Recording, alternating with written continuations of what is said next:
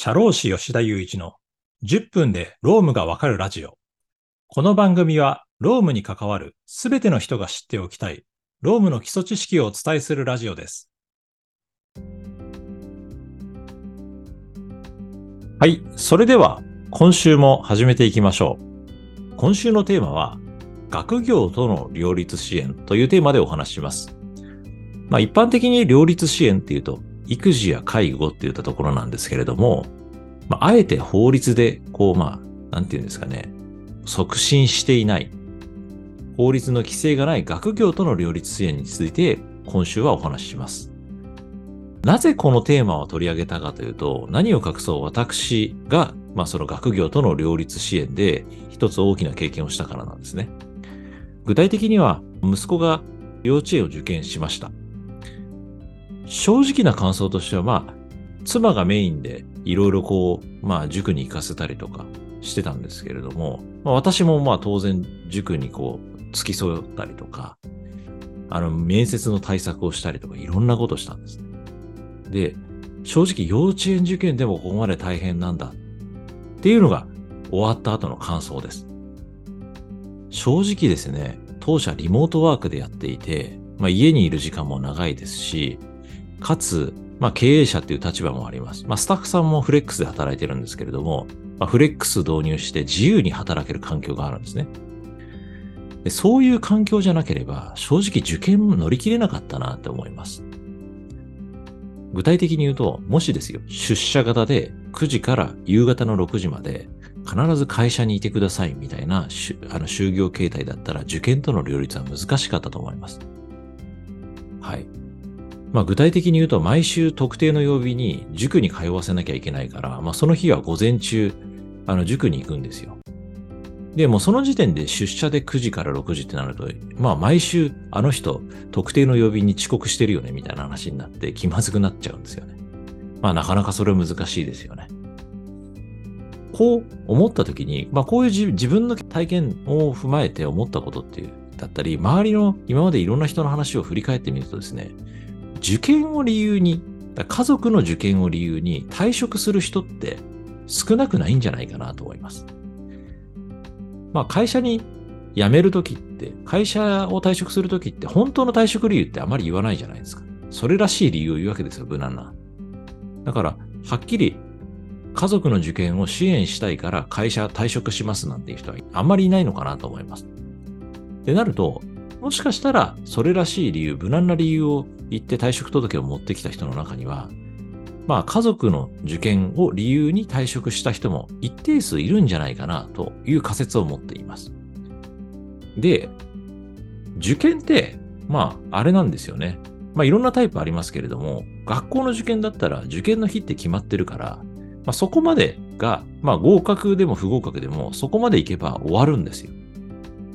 っていうことは、そこまで会社が支援してあげられれば、その人って辞めずに済むかもしれないんですね。で、辞めずに済むっていうことはどういうことかっていうと、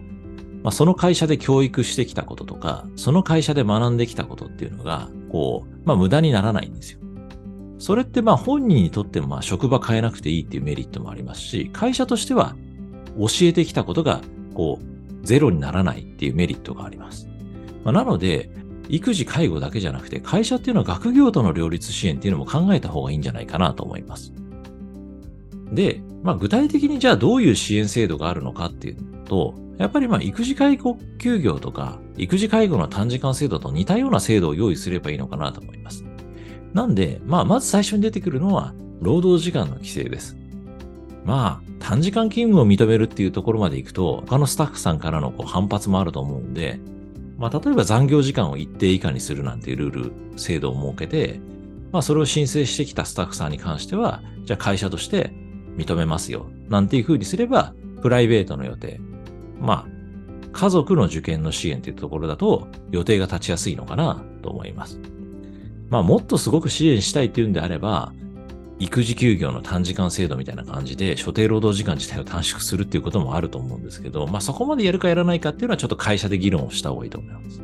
まあただ、まあ残業のあの上限制度とかを入れて、仕事だけじゃなくてプライベートの受験の支援に、あの当てる時間を作るっていうのも一つだと思います。これがまず一つ目です。で、二つ目ですね。受験って結構厳しくて、受験当日熱を出していましたとか体調不良でしたってなるとどうなるかっていうと、まあそれでもう当然ですけど受けられないんですよね。はい。これって、まあ1年間とか2年間とか努力してきたものが、まあ、無駄にはならないですけれども、勉強してきたこと。ただ、やっぱり当人としてはそう相当悔しいと思うんですよ。で、こういうことはできれば避けたいと思いますよね。で、じゃあそういうふうなことにならないためにはどうすればいいのかって言ったら、例えば受験1週間前は在宅勤務できますよみたいな制度があると、まあ、感染リスクが大幅に下がりますから、すごく嬉しいと思うんですよ。はい。で受験も小さいお子さんの受験でしたら、まあそもそも風邪もひきやすいし、体調も悪くなりやすいと。そういった前提がある中ですから、まあ、ただでさえもこう、ピリピリ気使ってるんですけれども、まあ、そういった中でこう、在宅勤務できるってなると、まあ、すごくスタッフさんも、あ、会社は自分たちのこと大切にしてくれてるんだなって思って、会社に対してすごく感謝してくれるのかなと思います。はい。まあ、こんな制度を入れて、まあ、離職を防ぐというのは、一つ会社としては手立てなのかなと。はい。まあ、ただ、まあ、こういう制度って、あの、デメリットもあると思うんですよね。まあ、受験支援しますよなんていう話なんですけれども、まあ、どこまで対象とするのかっていう線引き問題あると思います。まあ、私の場合は息子が幼稚園受験したんで、幼稚園なんですよね。人によってはなんか幼稚園から支援するのみたいな人もいると思うんですよ。で受験って中学からじゃないとかね。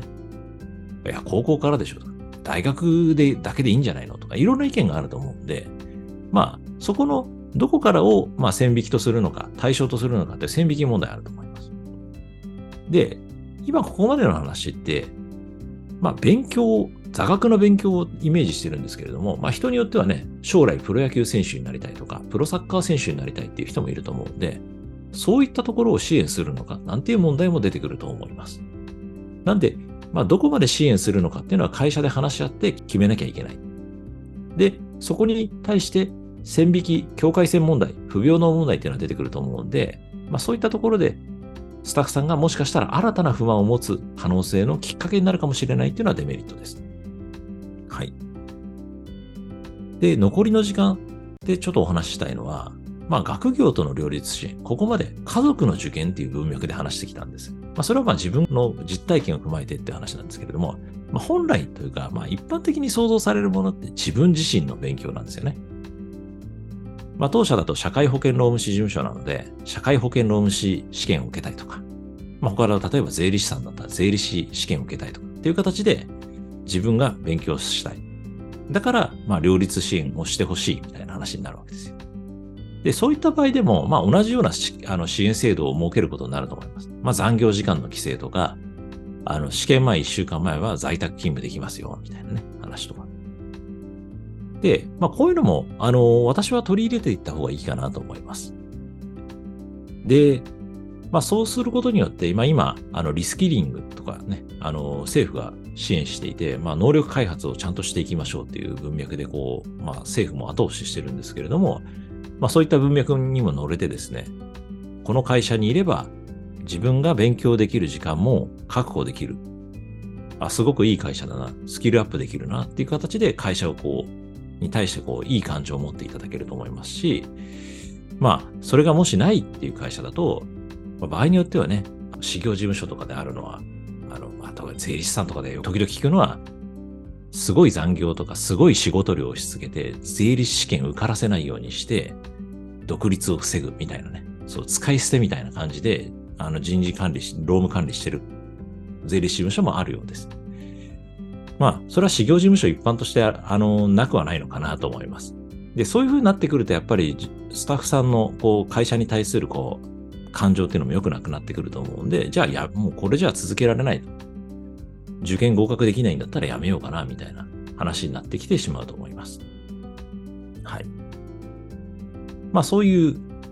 デメリット、メリットあると思います。で、最後になんですけど、まあ、こういうなんか自分の受験制度っていうのを作ると、まあ、いろいろあるわけですよね。まあ、従業員さんがいつまでもこう資格試験に受からないと、ずっとあの人、じゃあ会社の制度を利用して残業時間を上限があって楽でいいよねとかって他の人から不満が出る可能性もあります。まあ、なので、まあ自分の受験であれば、特に資格試験だと、まあ良くも悪くも無限に受け続けられるので、あの、そこをじゃあ何回までにするのかとっていうふうに上限を設けるっていうのは会社の中で議論して作った方がいいかなと思います。はい。まあ、いずれの制度も任意の制度なんで、十分に会社の中で議論した上で、会社の価値観に合うような制度を作っていくっていうのが重要だと思います。はい。ということで今週は学業との両立支援についてお話ししました。ありがとうございます。ツイッターでもロームについて発信しているので、ぜひフォローお願いします。社労士法人ワンハートでは、急成長を遂げる会社に後悔しない働き方の設計を提供しています。ロームに悩みのある方は、ぜひ当社のホームページからお問い合わせください。初回相談は無料です。お気軽にご連絡ください。以上、社労士の吉田祐一でした。次回の放送もお楽しみに。